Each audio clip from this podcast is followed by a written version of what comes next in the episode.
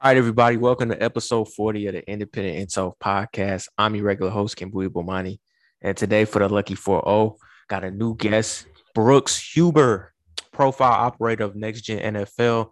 Um, I want to really give an appreciation shout out to the uh, IG IG profile rather of Laces on Leather. He got me into into contact rather with Brooks Huber um, through IG to have him on as a podcast guest. And I'm really glad that he was able to reach out and we were able to get this situated. He has his own podcast, rather, Next Gen NFL, that should be checked out by all viewers. It's on all platforms. But Brooks, man, bro, how you feeling today? Like I stated before we got on set, great to have you on. What's your vibe been like today? And um, what you can't wait to kind of uh, talk about on this pod right now? Well, I can't wait to talk about the divisional round thank you for having me. I'm, I appreciate this opportunity and I'm excited to talk about the divisional and the teams that got knocked out and some head coaches as well. Yeah, man, I'm really great. Really great to have you on. Um, been following your content the last few weeks.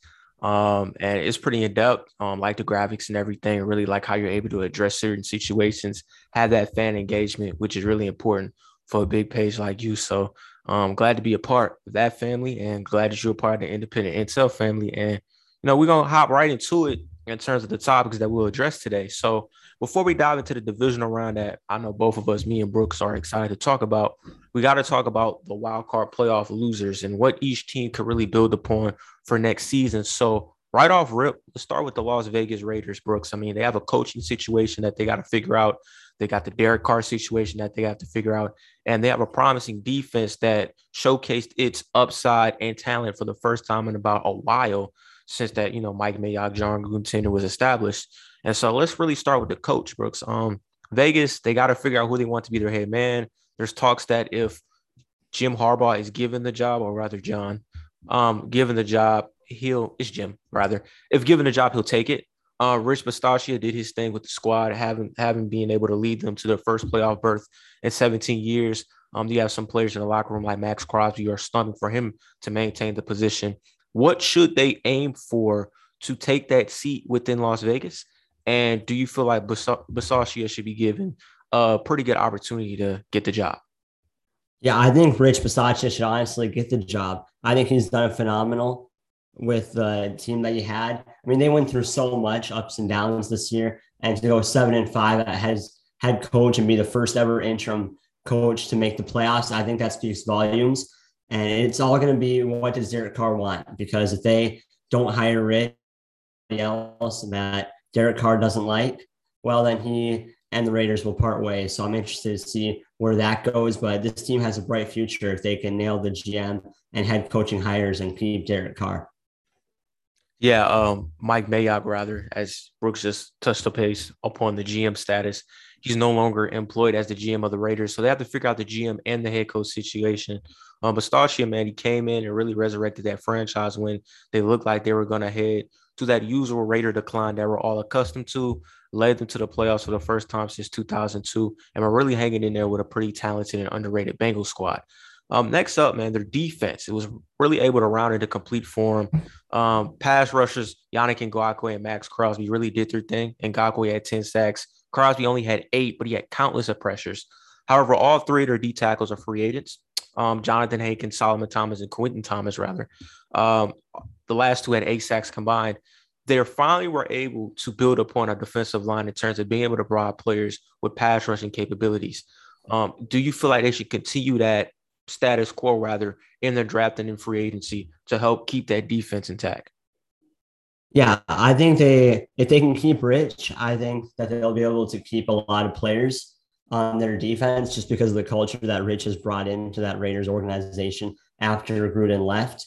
And yeah, I love Maxx Crosby. He's super underrated. Uh, he's a baller on that defense, and Nate Hobbs as well. He's a young safety for them, a rookie. And I think they have good, some good foundational pieces moving forward. They do indeed. They do indeed. Um, I like Maxx Crosby a lot. He's been their best pass rusher within the squad for a variety of years now. So it was very important for them to get a guy in there that can align with him as a pass rusher. And Yannick Ngakoue was that for them. Last but not least, Derek Carr situation. The rumor is the coach and the GM will decide what they want to do with Derek Carr moving forward whenever they hire that within the Vegas organization. In your eyes, do you feel like Vegas, for them to stay on that trajectory upward, is keeping Derek Carr the move? Or if the new organization comes in and they feels like they can do better than him, should they do so and feel confident enough that they have the uh, team currently to build upon a quarterback move to keep them in playoff contention? I think it's essential to keep Derek Carr in Vegas. I'm looking at this rookie draft class. I don't like it at all. I don't think there's a single guy that's better than Derek Carr. And Derek Carr is one of the most clutch, if not the most clutch quarterback in the league this past year. And if I'm looking at teams that could potentially take on Derek Carr through a, a trade or whatever, I'm obviously looking at teams like the Colts or the Washington football team or even the Steelers. So those are some destinations I would have if they part ways. Yo, as a Saints fan, wouldn't mind Derek Carr on my team. I mean, we were a quarterback away from making a playoff push this season. Uh, it's a catch 2020 for the Raiders. I do feel like they can continue to build with Derek Carr. I mean, as I have my statistics, or rather his statistics, rather in front of me, um, he had a career season. He had career highs in passing yards this year, pass attempts. Did have career highs in interceptions and sacks. But the upside you could tell is there. He was very important to really the team being able to make a playoff push. There were times this year when the incorporation of a run game and timely defensive plays helped elevate that team in matchups where Carr struggled. But I felt like the biggest issue with Carr was the tension that was really in between him and Gruden. He was never Gruden's guy. I think Gruden was always trying to find a creative way to get rid of him, but the team always stayed competitive, even in their average lean years under Gruden. And that was because of Derek. So if they're able to get a new guy in there that trusts Derek and they're able to build upon what he's brought to the Raiders organization throughout his young career, I think good things can happen for Vegas moving forward.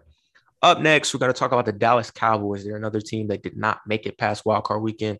They were a part of one of the bigger upsets last weekend from the San Francisco 49ers. And there's really three topics in front of me, Brooks, that stand out. I mean, they got to figure out the running back situation, who should call the plays moving forward, Kellen Moore, Mike McCarthy, and how will their defense identity change when Dan Quinn leaves? Because I think it's pretty fair to say I don't think Quinn's going to be there next year. I think he'll get a head coaching job somewhere this offseason. So let's start with Zeke and Pollard, the running back situation. Ezekiel Elliott has been their lead dog ever since he was drafted out of Ohio State. And I think the 2016 NFL draft. He hasn't been the same. And it's pretty clear that that Pollard has been able to come in and provide a burst to their offense. So moving forward into next season, how should they figure out that running back dynamic? Should they split carries with Zeke being the de facto starter and as the game goes on, each get kind of the same amount of carries? Or should they scratch that entirely and make Pollard the lead guy and bring Zeke in for some like short yardage or goal line situations? So the way I look at it as a Cowboys fan, unfortunately, I do think that Pollard should be getting a 60-40 carries. He had only six carries in the wild card. That you can't have that when he's your best running back. And unfortunately for the Cowboys, they can't get rid of him because they paid Zeke a mammoth of a contract. So they're to have to hold on to him, him for a few more years until it's financially acceptable to cut him.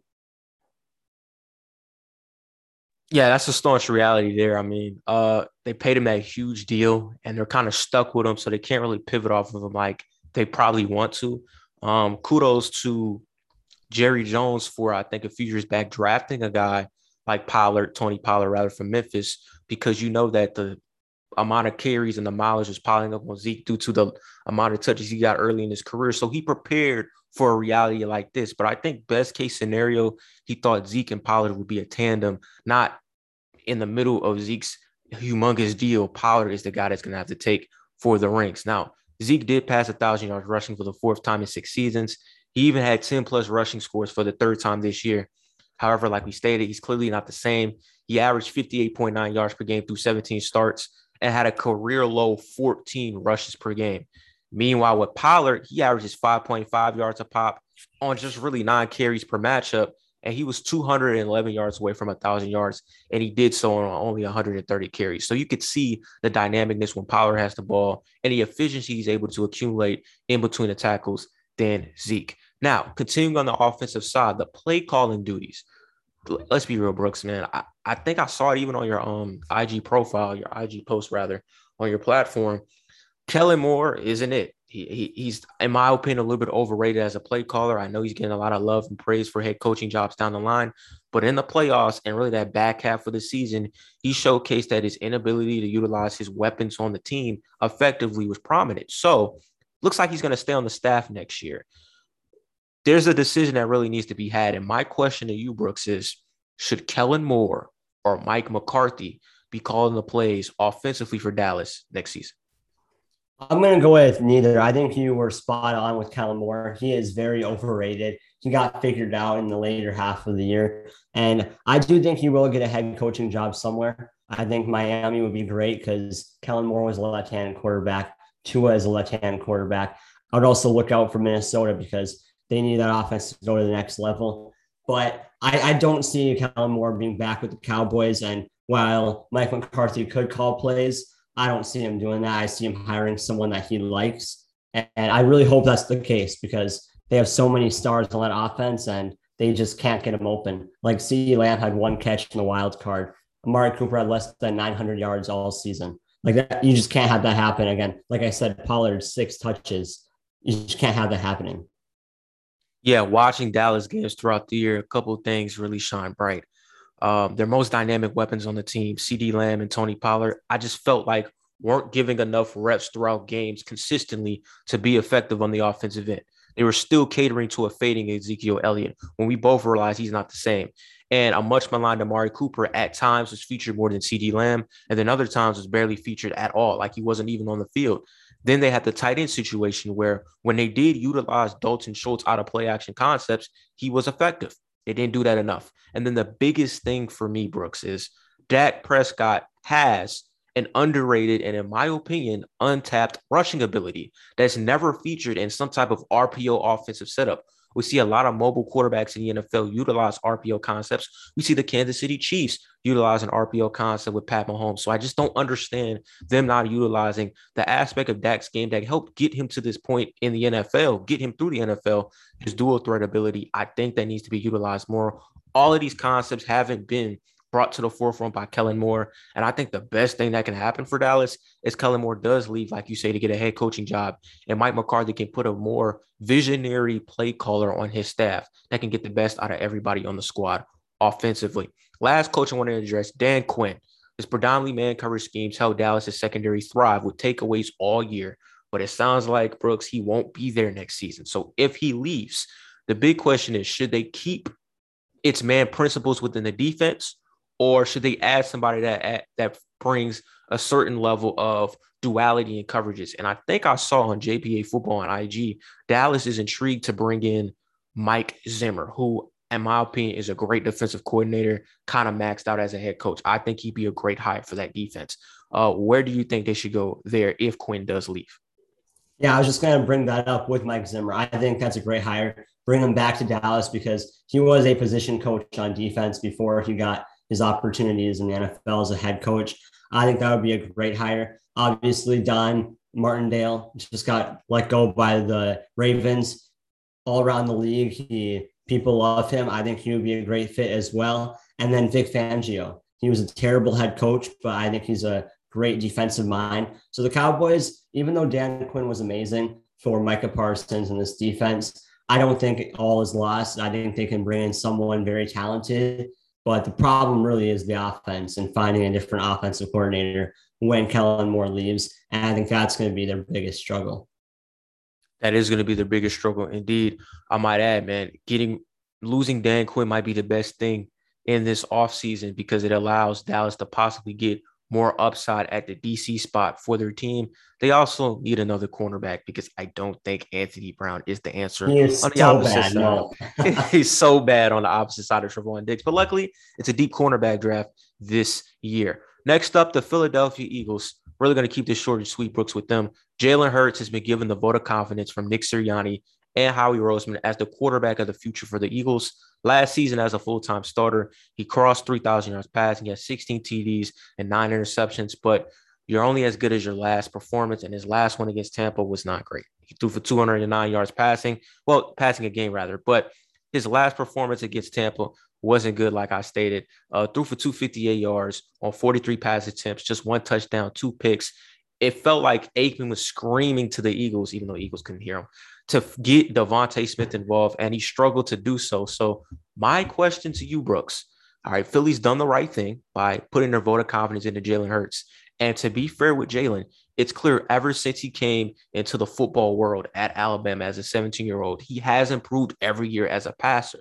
Do you feel like his gradual evolution will align in time with Philadelphia's playoff aspirations, or he or is he or is he not the long term answer? I think he's the long term answer. I've been a big Jalen Hurts guy ever since he was in college, and he's a proven winner. He's he's a guy who's going to be doing anything that he can to make his team win, and I think he is that long term guy. I'm glad they're going to be using their three first round picks to build around him because I think that's the best thing they can do. And now, as far as who they're going to take, I haven't looked at those prospects yet. I would assume some defense, maybe one offensive lineman. Who knows? But yeah, I think for a team that was rebuilding, uh, being in the playoffs in the first year of the rebuild with the new head coach, a young quarterback is a very good thing. It is indeed. Um, Jalen Hurts was never really that high on him coming out of um, Oklahoma. I felt like he was a great guy. He was a hard worker. He's going to improve on his craft but I thought he was inconsistent as a passer. And throughout this year, that was true, but it felt like he improved a lot from his rookie season to his second year. And let's be real, his second year was truly his first rookie season.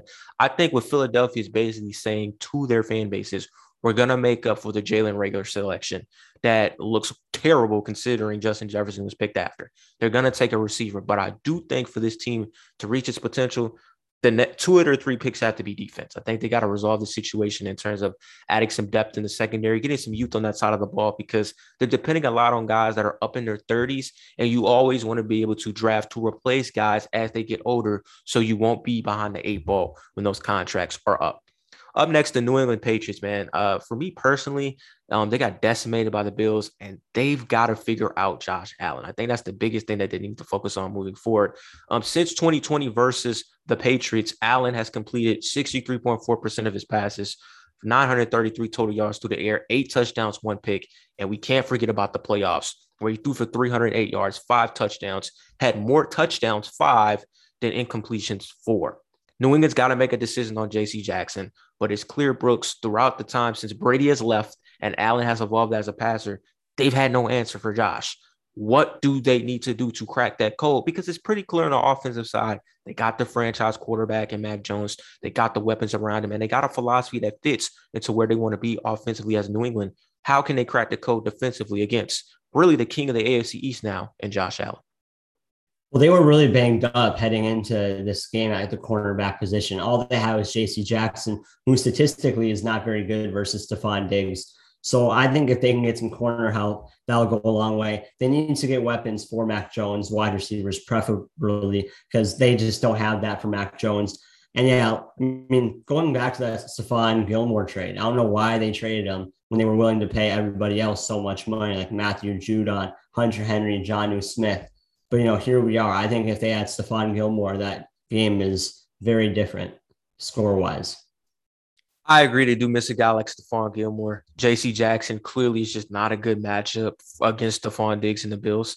And I think when it's come time for him to get that raise, um, it gives New England to have leverage to tag him and kind of see is the third time the charm. Does he crack the code? Because if your best corner doesn't match up against the most high powered offense in your division, that's a problem. I don't know if I want to put all my uh, economical compensation within him. I do think corner corner depth rather for New England is important. They need to get some younger pass rushers. They got some nice stout run stoppers, but Kyle Van Noy is a little bit um, long in the tooth. Uh, Dont'a Hightower is a little bit longer in the tooth. They need to get a little bit younger in the trenches, like they got younger in the secondary. And weapons wouldn't hurt for Mac. Um, Kendrick Bourne's cool. Jakobi Meyers is cool, but they got to find a big time X receiver since the N'Keal Harry hasn't worked, and maybe some tight end depth because Hunter Henry and Jonnu Smith weren't able to be on the field consistently. So that kind of hindered their productivity, despite the fact were, they were given all this money in the offseason to be productive. Um, the Pittsburgh Steelers are up next. They got killed by Kansas City. They have to resolve their offensive line. And Brooks, they got to resolve their quarterback position. I feel like they're in the kind of spot that the Saints were this year. That'll be the Steelers next year. They'll be very competitive. But because of quarterback issues, I don't think it's going to be able to allow them to be those perennial playoff contenders that we're accustomed to seeing. So on the O line, Kevin Dotson, second year guard, has been solid for them. PFF grade 78.4 in blocking. He allowed three sacks and 10 total pressures in nine games before injury. But everybody else on their offensive line was not good. The two tackles weren't great. Their center wasn't good. Like I stated before, they got the quarterback debacle, Mason Rudolph, Dwayne Haskins, or do they draft somebody? How do you feel they can resolve those issues in the offseason and the draft to where next season doesn't look so bleak for them offensively? I don't know if they can do that. I'm not a big fan of their play caller. Like you said, offensive line is struggling, but that's not even their biggest um, problem with their offense. Their quarterback, they need to either get Matt Corral or Kenny Pickett, both um, high draft prospects. I'm not too high on them, but I think they have to go with that route. Or worst case scenario, they get a guy like Marcus Mariota from the Raiders, or maybe just maybe they can trade for Derek Carr, like I before mentioned. They're, they're gonna have to, and that's the Steelers' problem for not trying to find a replacement for Ben a few years ago, because uh, the most they tried was was the current backup Mason Rudolph, and that's not out at all. So I think they need to definitely get a quarterback. I don't think they're going to make the playoffs this year, but this could probably be a rebuild year. As a Saints fan, I know the pain. When you have a Hall of Fame quarterback and you have every opportunity to replace him by drafting somebody in these quarterback laden drafts, and you refuse to do so, Pittsburgh's in that same predicament.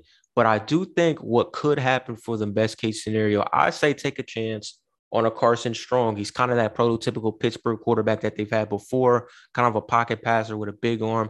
Do worry about the injury concerns there. But if Carson Strong's there in the early or mid parts of the second round, maybe even late in the first, I think you take a flyer on him because I don't think Kenny Pickett and Matt Corral will be there when Pittsburgh drafts in the upcoming drafts process. Last team that got eliminated in the playoffs, and then we'll move on to the divisional round. The Arizona Cardinals. It's pretty clear, Brooks, man. The talent is there but it's clear there's some coaching deficiencies and they need some cornerback depth as well. And really want to touch base on the coaching aspect, the cornerback aspect, and then I'll turn it over to you. Um, Cliff Kingsbury has been here for three years. They've improved every year, but the last two years have had similar endings. They start off strong and then they have these declines late in the year when you need to turn it on, when playoff football starts to escalate in November, December, and January. And it's like they didn't show up at all. We're woefully unprepared and at annihilation in Los Angeles versus divisional rival, the Rams. And then there's the cornerback depth for this team. Marco Wilson and Byron Murphy was so inconsistent all year. Luckily, it's a deep cornerback draft coming up, so maybe they can address that. But how can they resolve the coaching issues, the cornerback situation, and even weapon wise, because when DeAndre Hopkins isn't there, Kyler Murray's a different quarterback, and that offense just doesn't hit the same. Well, first of all, I do think they have to fire Cliff. He's what Kellen Moore would be a head coach. I think that's a pretty good comparison. Cliff is not that good as a head coach. I mean, we saw it with Texas Tech. You couldn't even win with Patrick Mahomes. So I don't know how he got this job with the Cardinals. He always starts off pretty good, but towards the last five, seven games of the year, he falls apart. And as far as Kyler Murray goes, he holds on to the ball for way too long with that offensive line. His offensive line obviously is not that good, but you can't get mad when they have holding penalties when you're holding on to the football for 10 seconds per drop back.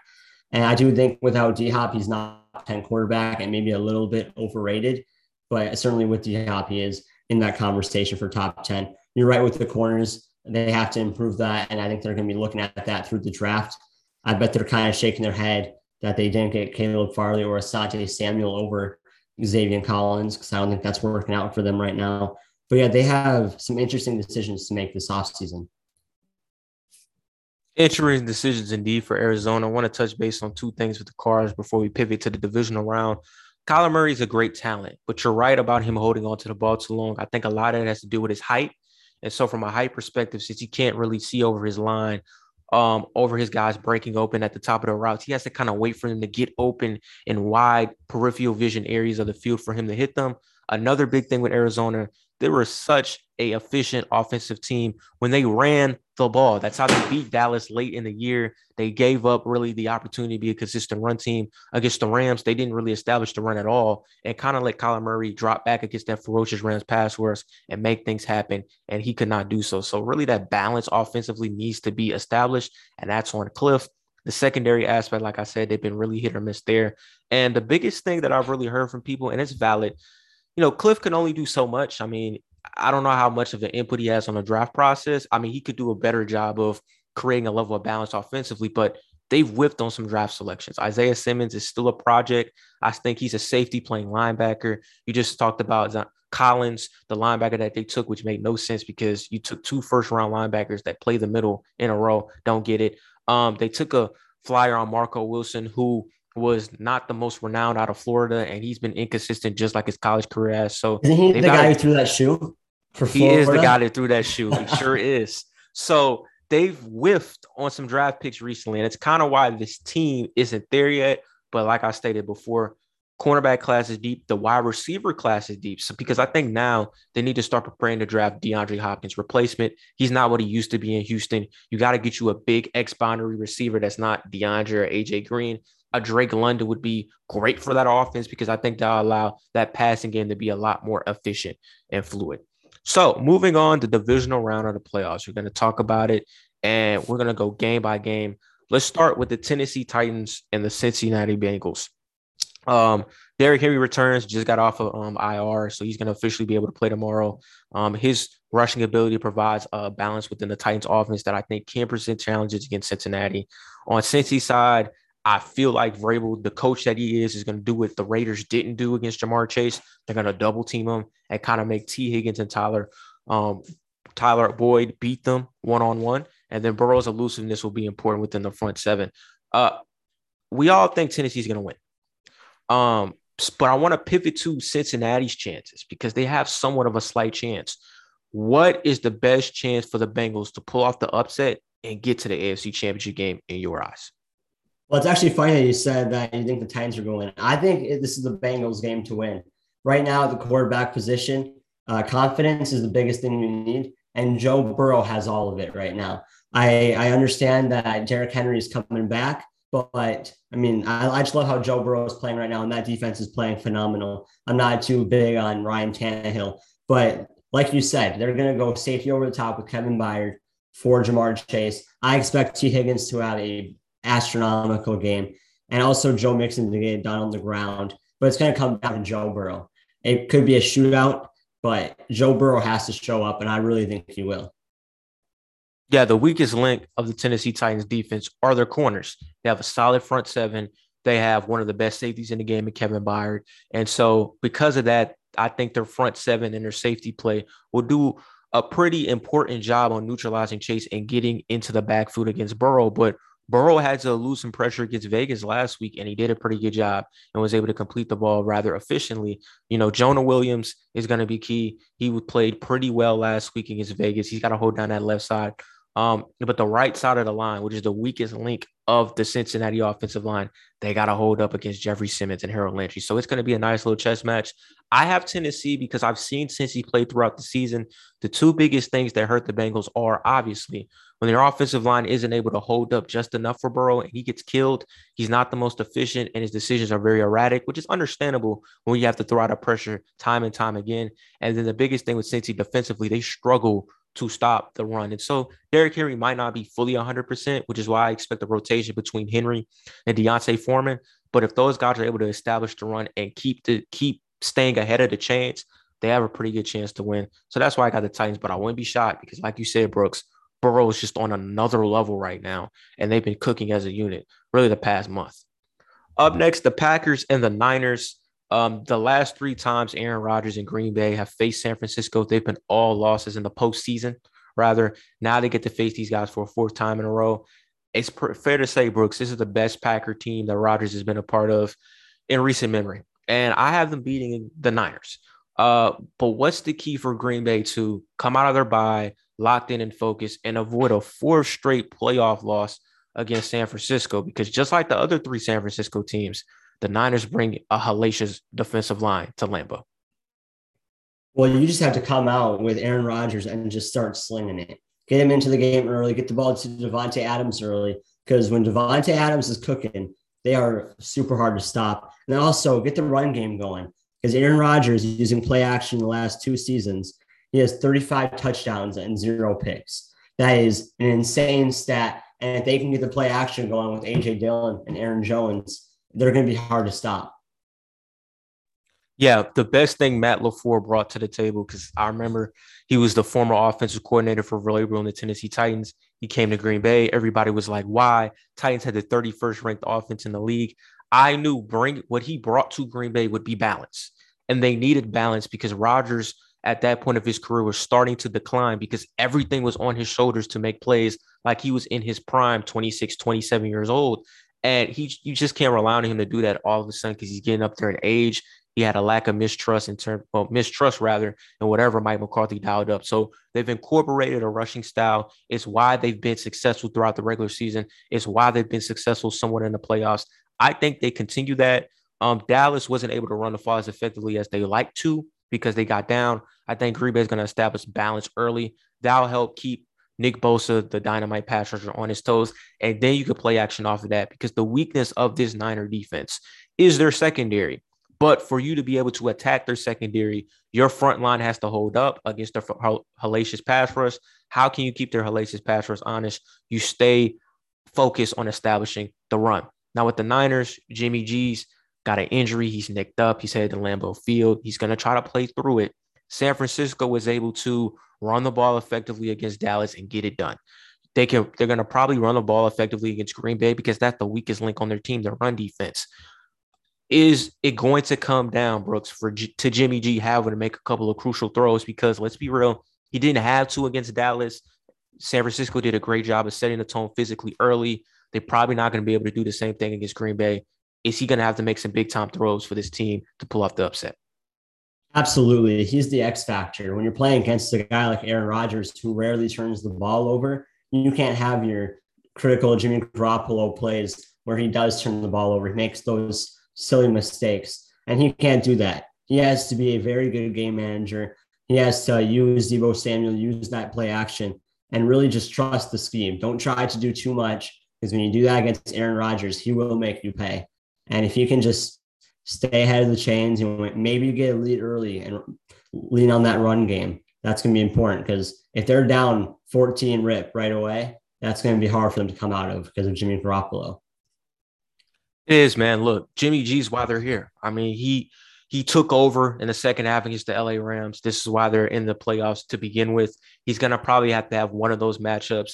I'm not gonna even say one to be real, he's probably going to have to have three of those matchups the rest of the way for this team to win a championship.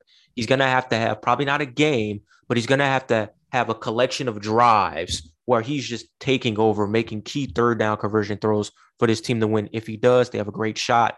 If he doesn't, this will be over fast. Now, the Sunday games, the bangers, the Rams, Buccaneers, you're going to start with them first, Brooks. Um, the Rams, man, they got here because they were able to run all over Arizona. They were able to really take the ball out of Matthew Stafford's hands, go back to their fundamental roots under Sean McVay, and they set the tone with their offensive and defensive line. High chance they probably won't be able to do the same against Tampa offensively. What will this Rams offense need to do to be able to move the ball against a very helter skelter Tampa defensive front that has been consistent though at stopping the run all year? Well, they got to keep the Bucks defense honest, and that's just by running the football. Because if you just come out slinging it, it's going to be easier for them to lock down Cooper Kupp and and OBJ by just playing over the top. But if you get a run game going too, okay, they're going to have to play you honest now, and they're going to have to bring their safeties a little bit closer, and that gives you opportunities to be one up to Cooper Kupp or OBJ to break open that defense. And as far as the Bucks go, I think the Bucks end up winning this game. Tom Brady got embarrassed in week three, was it? I think he is on a mission, and you can never really bet against Tom Brady in the playoffs. We've seen when people try to do it and it never works. So I like Tom Brady and the Bucks in this one. For the Rams, in my opinion, uh, they got to be able to come into this game with the mindset of a two, three yard run is a W. Just because you only get a two, three yard run, don't abandon it. Stay with it over time. Keep them modest, like you said open up the heart of that defensive front, which is the middle, and then now open everything up in the pass. Because if you drop back to throw against Tampa 45 times, the Rams offensive line just isn't built to withstand that type of pressure. They're old, they're long in the tooth, they're not as athletic, and Tampa's pass rushers will get active. I've got the Rams, and the reason why is because Brady's lack of, I think, weapons outside of Mike Evans and Rob Gronkowski, I think will catch up with him. And I have questions about their offensive line. Now, Ryan Jensen and Tristan Wirfs will play, but they were very nicked up against the Eagles. And for about two quarters, Philadelphia dominated the trenches on a defensive side and really kept that Eagles team in it when Hurts wasn't there. How concerned are you that Tampa's offensive line won't be able to hold up because of the recency injury bias? I'm not I'm not too concerned about it because Tom Brady at this point in his career for the last how many years has been really good at getting that ball out quickly. And he has the guys to make it happen. Obviously, he has Leonard Fournette coming back. That's going to be huge for his little checkdowns.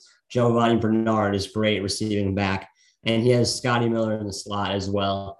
Mike Evans, I mean, he has a lot of weapons that he can utilize where he can get the ball out quickly. So I think that's going to neutralize the defensive line on the LA Rams and really put it hard on the safeties for the Rams. All valid points. And while you were talking, it really popped into my head. I wouldn't be surprised if this is a running game for Tampa. Like, I wouldn't be surprised if Brady winds up and just throws 25 passes and they run a combination of Fournette, Bernard, Le'Veon Bell, um, those characters about 40 times because the the way to beat the Rams defensively is to run on them. And I, I was astonished that Arizona wasn't able to bring that element of offensive balance within their game plan. That's why they got pass rush out the building. I don't think Tampa falls into that trap, especially with the wink links that they have out wide. I think they ride the running game as long as they can because they'll protect Tom Brady and his offensive line. It's kind of reeling a little bit due to injuries. Last but not least, to wrap up the divisional wildcard topics before we move on to the last one on the coaching carousel, Buffalo, Kansas City, the game of the weekend. Rematch of the AFC Championship game from a year ago. Buffalo, they're rolling. They cooked New England to the tune of never punting the whole game. Josh Allen looks like he's on cloud nine. Kansas City started slow against Pittsburgh, and then they rolled through him ever since. These teams met early on in the season, and Buffalo is at a different point of the year. Kansas City was at a different point in the year. Buffalo did what they had to do, dominated from start to finish. These two teams have kind of come to this point with two different trajectories. Buffalo has gained steam recently. Kansas City's been riding high ever since week eight. Um, what chance do you give Buffalo to go into Kansas City and get the upset? I give them a 50% chance. I mean, the way I look at it, this is just a coin flip. And uh, as much as I love the Bills, uh, I love Josh Allen, I love their receivers. I wanted to pick them, but my gut is telling me the Chiefs just because it's hard to beat Patrick Mahomes twice in one year. But also, you have the Bills in the back of their head, the AFC Championship game last year. So it's really going to come down to a coin flip, two electric, high powered offenses, both teams clicking at the right time. And it's going to really come down to who has the ball at the end. Yeah, yeah. Um, for me personally, you got to stop 15. I mean, you have you've had that. You've had if you're in the AFC, You've always had to find a way to stop 15 ever since he took rings as a starting quarterback over Alex Smith in his second year in the league. You got to stop 15. Josh Allen is stoppable as great as he played against New England. Um, personally, coming to this game, I threw out what Buffalo did against New England, and I threw out what Kansas City did against Pittsburgh. Reasons why? Simple. We just talked about it. Allen has New England's number. Like whatever Daboll is scheming up over there and Rochester, New York, it's working because Buffalo they go crazy. Like they they just find a way to have Bill Belichick's number ever since Josh Allen has taken that next step as a passer.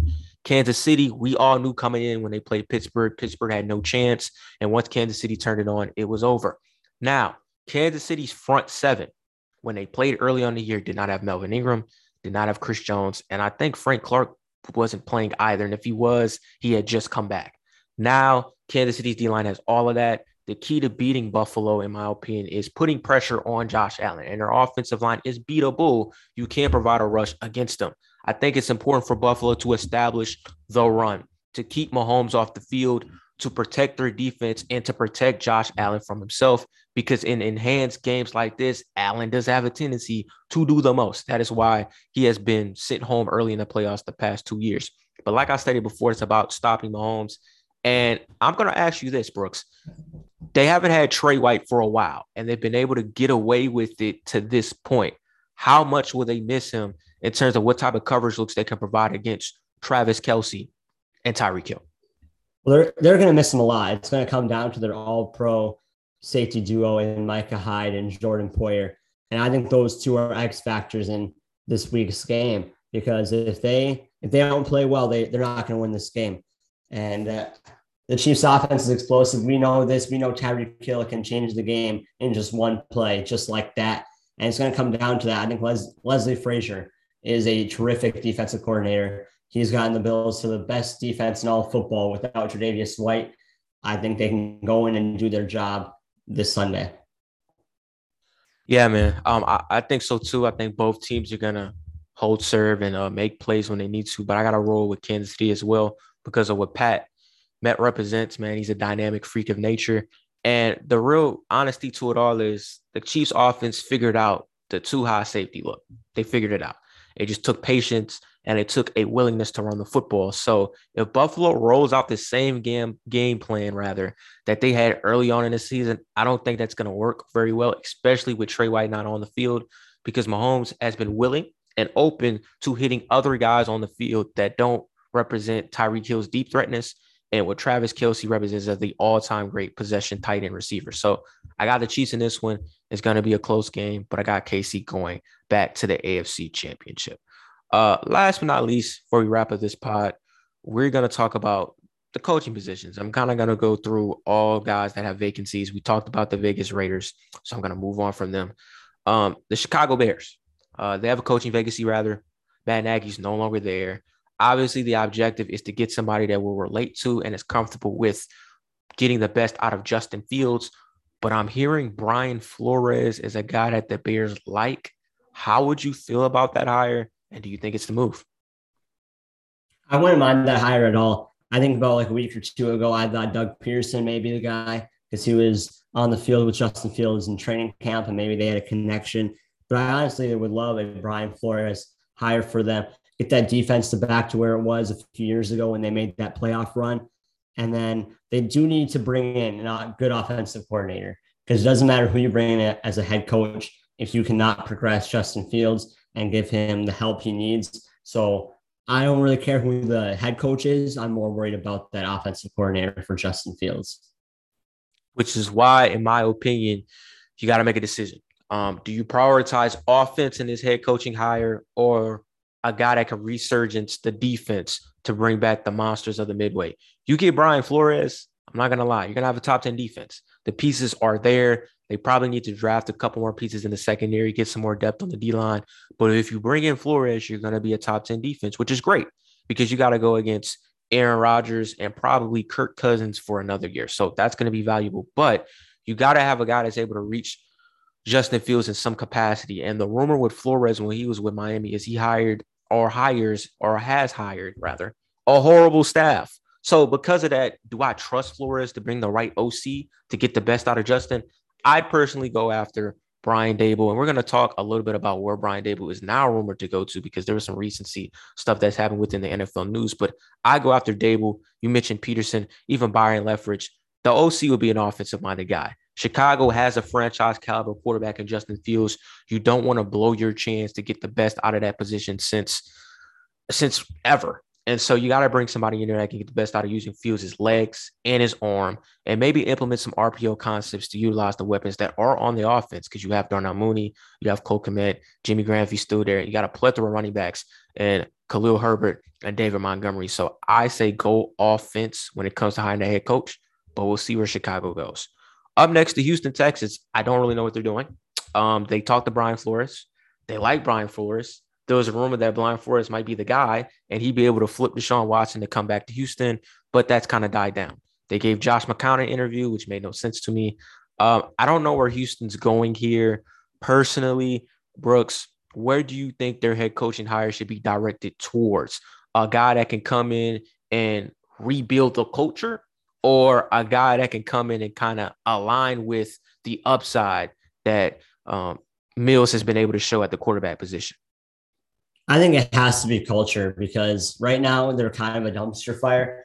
I don't understand why they let go of David Culley. I think he surpassed with their expectations, but I heard it's because he wasn't willing to change the offensive coordinator, who was beyond awful. So that makes sense. And they also only guaranteed the first two years of this contract. So you can kind of see the writing on the wall for why they fired him. And I'm looking at Jonathan Gannon, though. He's the current Eagles defensive coordinator. He is widely regarded as a great guy in NFL circles. I don't know how he is as a culture standpoint, but I think he'd be a good fit because when you're going head coaches, you you do want to have a guy who's either really good defensively or offensively. But the main thing is culture because there's a reason why you don't have a head coach if you're looking for one. It's because you don't have the right culture in place. And so I think that's the main thing you have to go for. I don't know if Jonathan Gannon is that, but I hope he is for the Texans fans' sake. Like you said, Brooks, they need a culture guy. Um, they don't really need an offensive guy, a defensive guy. They just need to hire a guy that's able to bring a level of change, a level of progression, and a level of building. And honestly, you know, the Gannon guy that you mentioned from Philly is not a bad option. They need a guy like a Mike Vrabel. I don't know if a Mike Vrabel's line out there, but you need a guy that's coming in that provides a level of accountability, a level of action, a level of, you know, call to action, rather challenging his players to get the best. Because, you know, like you said, Culley, um, when they fired him, I got it because I knew deep down he was just a stopgap. But when he but Lovie Smith, not saying he should be the guy for them, but Lovie Smith got the best out of that defense. And a lot of it has to do with the pedigree he has within the cover two scheme and what he brings to the table as an NFL coordinator and a coach. If they can hire somebody like that, that has skins on the wall, that's been around an NFL team, an NFL locker room, and knows how it works, then you'll start slowly but surely building, um, rebuilding rather the Houston Texans team because Deshaun Watson is going to be gone. You're going to get a boatload of picks. So you need a coach in that's going to embrace the rebuild like the front office is starting to do so in Houston. So that's where they need to go. They're not specific guy who brings a certain level of scheme, but a culture builder to redefine the brand of the Houston Texans. Um, the Miami Dolphins. Uh, I was watching um Colin Cowherd's podcast on Volume. He had a guest on who said Miami flew out to talk to Brian Daboll. Um, Brian Daboll might not be the move, and I'll talk about why because it seems like he's got a spot on lock potentially. Look, Miami went out and they said, you know what, Tua's our guy. Brian Flores never liked Tua. The organization stuck with him. Tua's the guy, and I don't have a problem with it because I think Tua has a certain upside, and I feel like if the team's built around him, um, behind his strengths, and not really solely on nothing that he brings to the table, you can get the best out of Tua. What type of coach do they need to bring to the squad? Do they need to bring a guy that's complete, all aspects, or a guy solely centered around getting the best out of Tagovailoa and that offense? Yeah, I think at this point, like I mentioned prior in the podcast, I think Kellen Moore is the guy because you look at Brian Flores, he didn't bring in the right guy. And as much as I think culture is a big thing in Miami because they do not have it right now, they have to get the best out of Tua because if not, you already lost your chances with Deshaun Watson by getting rid of Flores, right? So now you need to make sure that you that Tua is the guy. And I think if you bring in a former left-handed quarterback to coach a left-handed quarterback, that's going to go a long ways because you know it's different with a left-handed quarterback. You have to scheme plays differently. You can't roll out to the right, play action. No, you got to roll out to the left because he can make those throws better on the left. And it's not something that like a right-handed guy can just easily wrap his head around to scheme plays open for. So while I think Kellen Moore is a terrible offensive coordinator for the Cowboys, he brings value to the Dolphins and to a for sure. Kellen Moore is not bad. I, I, just don't like him. So I don't. I feel like if you're not a good coordinator, how can you be a better coach? We'll see. It could happen. It could work for some we'll guys. we'll see. We'll see. Indeed. Uh, for Tagovailoa, look the the. Let's face it. Some guys like Herbert and Burrow, they're just able to come in. Who, ironically enough, were part of his draft class. They're able to come in into the remnants of what used to be the other quarterback's offense and take over. Burrow came in for Dalton and basically made magic happen behind that trash offense. And then next year they built it around Burrow's upside, and he's great. Justin Herbert, I don't care what anybody says. He's been running Philip Rivers' offense in essence for two years and has been dropping numbers galore. Tua Tagovailoa, he, he needs an offense built around what he brings to the table. He's not a revolutionary guy to where he can come in to somebody else's offense and make magic happen. He needs, in my opinion, route runners who run routes with precision. He needs speedsters. He needs, I hate to say it, like three Jalen Waddles. Now, they don't have to all be built like Jalen Waddle, but they have to have a Jalen Waddle skill set. And what I mean by that is dynamic after the catch, precise with the route running, and an ability to be threats down the field. Because although Tua doesn't have a have the biggest arm, if we're able to throw two deep shots down the field, it'll open up everything else in the intermediate part of the field, which is where Tua is great at. So they need to build an offensive scheme around Tua, and so I think that's where you know the GM those guys, they got to make that happen. And then from there, bring a coach in that gets the best out of them. Your Kellen Moore take is unique and spot on because of what Kellen Moore brought to the table as a left hand quarterback at Boise State. We'll see what happens there, but they need to build a squad around to it that fits his skill set and then have a coach that's able to draw up the plays to maximize what he brings to the table. The Jacksonville Jaguars are another unique spot. I think early on in the process, we all thought Byron Leftwich was somewhat of a lock, but we've heard Jim Caldwell, We've heard Bill O'Brien. We've even heard Doug Pederson. Um, out of all four of those guys, who do you feel like would be the best fit for that franchise? It's really tough. I, have heard a lot of different names. I heard Matt Eberflus's name flying around. He's the Colts defensive coordinator. I've been high on him since last year's cycle. It really just depends on what Khan, the owner of the Jaguars, is looking for. They obviously need a guy on offense for Trevor Lawrence. And you look at Doug Pederson, he's a proven winner. People might not like him, but he is the winner. Bill O'Brien is a great offensive mind. Let's not confuse general manager Bill O'Brien with head coach Bill O'Brien. Bill O'Brien is a head coach, offensive coordinator. He's he's very good and, and well accomplished, but as general manager, not so much. So I think those are two options. I think Brian Leftwich would be or Byron Leftwich would be a great for them just because he was a Jaguar at one point, but we'll just have to see. I really don't know. This is just one of these head coaching hires that we'll know more about in the next few weeks. Indeed, indeed. I think Jacksonville, it may come down to Leftwich and Caldwell. And here's why. Um, Jaguars for the past few years have had the likes of Urban Meyer, Doug Marrone, and others be their head coach. And those guys are kind of authoritarian. They ruled with an iron fist. They made players' lives miserable. And I'm pretty sure players on the team went up to the front office and expressed how miserable playing under those coaching staffs are. Um, Caldwell might make the most sense or the logical move that Shaka Khan might promote moving forward because Caldwell's kind of laid back. His tenure with Detroit wasn't the most illustrious in terms of getting playoff wins, but they were winning teams three of those four years he was there. And it was because he was even killed, kind of let the players be themselves, do what they want, but was still able to get the most out of them and were able to be productive. So they might go that route that kind of curtail to what the players have probably been preaching for a while, which is us a guy that's laid back, chill, lets us be us, but still holds us accountable and has us prepare to play our best on Sundays.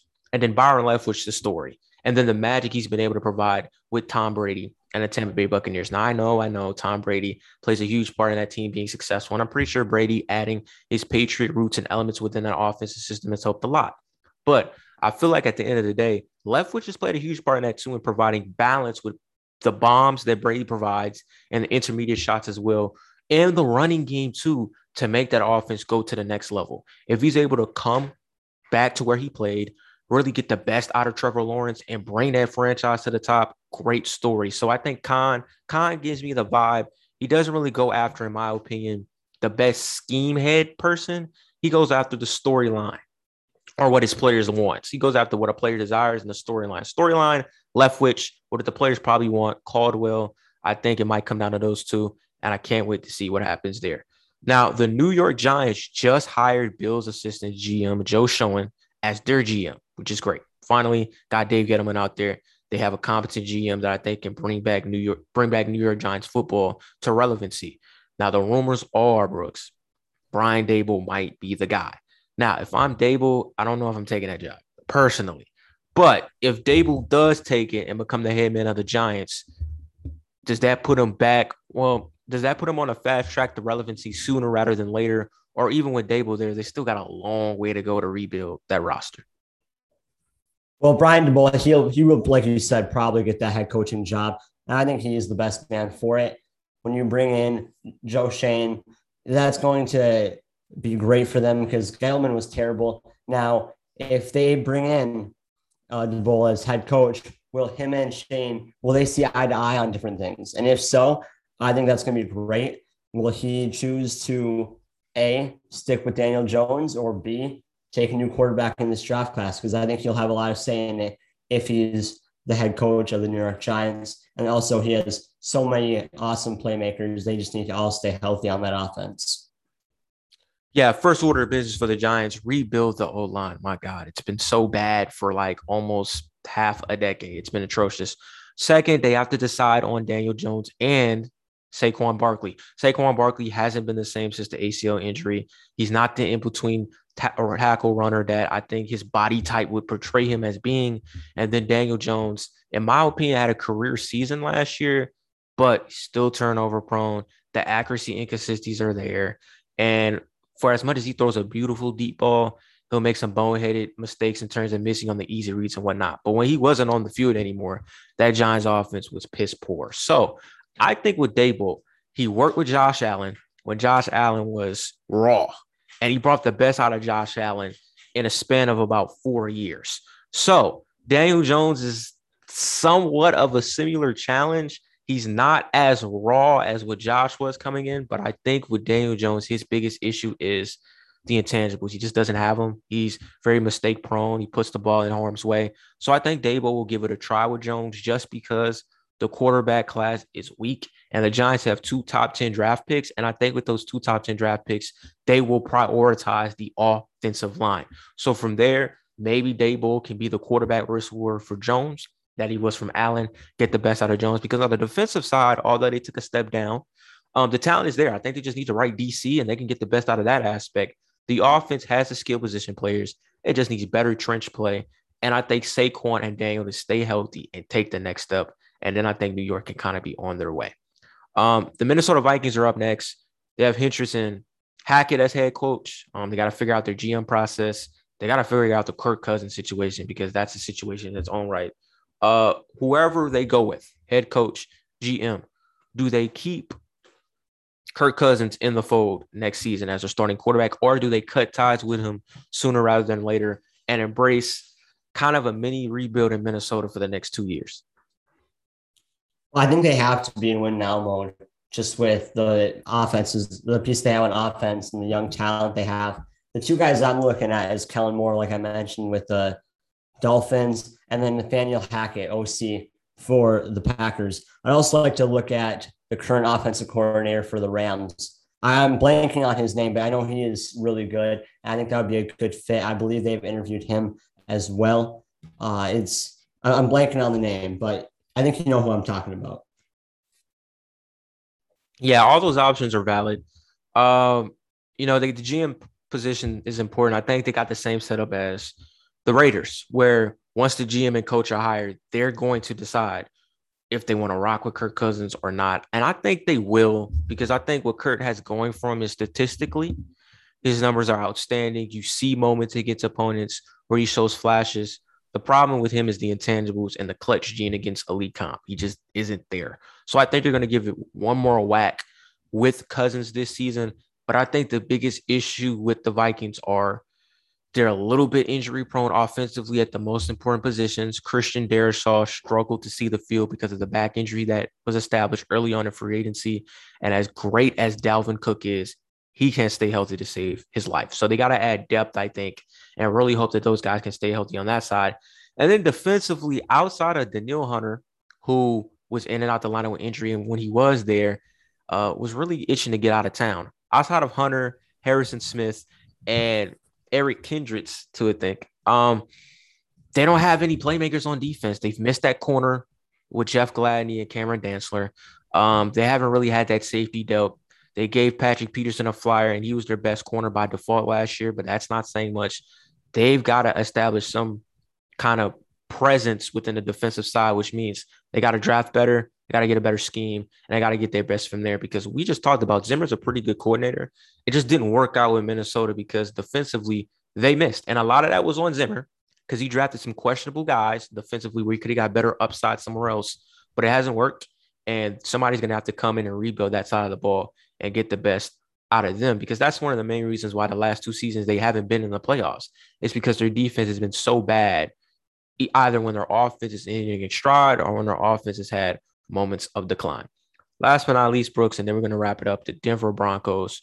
It's been rumored for a while. Dan Quinn's their man. but there's been some rumblings that he may not be their guy. Look, man, it's it's sad because Denver is in the AFC West. And in AFC West, you have Kansas City Dynasty. You got the LA Chargers. They got up next with Justin Herbert offensively and um, their defense with Joey Bosa um, and Derwin James. The Vegas Raiders, they just turned a corner by reestablishing a presence defensively and then having a running game to go along with Derek Carr. The Broncos have the defense, they have the running game, they have the O line, they have the receivers, they don't have the quarterback. And the problem is they may not have it again. So, my question to you is whoever they get as a coach, should they communicate to that coach the importance of who's going to be the guy, quarterback wise, or you just hire the guy and then you kind of go through that quarterback carousel process when free agency and the draft rolls around? Well, I think George Paton loves Dan Quinn, and I do think that they will probably go after him. But I think what they should do is they should hire the Packers offensive coordinator, Nathaniel Hackett, and basically lure Aaron Rodgers to Mile High City. And I think that would be awesome because they're an elite quarterback away from contending, and they could possibly be the number one team in the AFC West with Aaron Rodgers. And I would love to see Aaron Rodgers versus Mahomes two times a year. So I think that's the best case scenario. But worst case scenario, they go with Dan Quinn and stick it out with Drew Lock or Teddy Bridgewater or whatever. But I think that's probably the most realistic. But I would love to see them get Aaron Rodgers, get Nathaniel Hackett, and work like that. I agree. Um, with Nathaniel Hackett, I think the only reason you hire him is you guys have a conversation, and it's it's kind of I don't know if they have a tampering thing in the NFL. I know they do in the NBA. You have a conversation with Hackett, and the conversation needs to be across table to tell across the table. Elway with Hackett. Look, man, if we're hiring you, did Rodgers say he's gone? And if Rodgers says he's gone from Green Bay, then you should be like, okay, well, if he's gone, then we're hiring you to lure him because that's A Rod's guy. If Hackett can't give you a definitive answer on that, I don't think you hire him because you don't want to hire a guy like Hackett built upon. We're going to bring Hackett in because of his relationship with Rodgers, and Rodgers never comes. Now you're stuck with somebody that has offensive principles that don't fit with Drew Lock. So they need to figure out that dynamic. I think if they bring in Dan Quinn, they've got to chalk up the deuces on their quarterback room currently, and they got to draft one. They might, they're going to probably have to reach. And uh, Kenny Pickett and Matt Corral might not be there. Carson Strong isn't a bad idea. I think Desmond Ridder's a little bit of a project. Malik Willis will bring kind of a Lamar Jackson with a little bit of a higher upside element there, but they got to get a quarterback with the first pick regardless. I think, um, or not regardless, but if Rodgers doesn't work, if that move's not there, you got to get a starting quarterback in the draft. They can't. They gambled by taking Surtain over Justin Fields, and you could say, well, Surtain was magical in his rookie season, and he was, but uh, they missed a quarterback under center that could provide a level of upside to that offense. And their most promising thing offensively was Javonte Williams. That was about it. So they're so close, so close, and they've got to be able to hit home at the quarterback spot. I think you bring Hackett in. If Hackett tells you for sure Rodgers is gone, like Rodgers isn't going to talk to Green Bay or negotiate a return, he's gone, then you get Hackett to lure him in. Um, that's a wrap for episode 40. Um, before I go, man, I want to give a huge thank you to Brooks Huber, man. He came through, had a great conversation about a variety of NFL topics. Before I go, Brooks, man, the stage is yours. Talk about what you're looking forward to in the divisional round. Um, promote your platform before your way out, and even talk about how you like being a guest on the Independent Intel podcast. So take it away. Thank you for having me on. If you ever need me to come back, I would I would love to come back. I had a had a great time, and I'm excited to watch some football tomorrow and on Sunday. Just a huge shout out to you for just DMing me, asking me to come on. I felt honored, so I appreciate that. Hey man, I appreciate it. Same, uh, same appreciation goes back to you. Big ups to Laces, man. He made it happen. Got the connects through, and here we are there. So, episode 40 is in the books. It's under wraps. It's official. Episode 41 will return next week with another NFL IG page guest to talk about some more football. Without further ado, this is yours truly, Kimbu Bomani. I'll be back next week. Peace.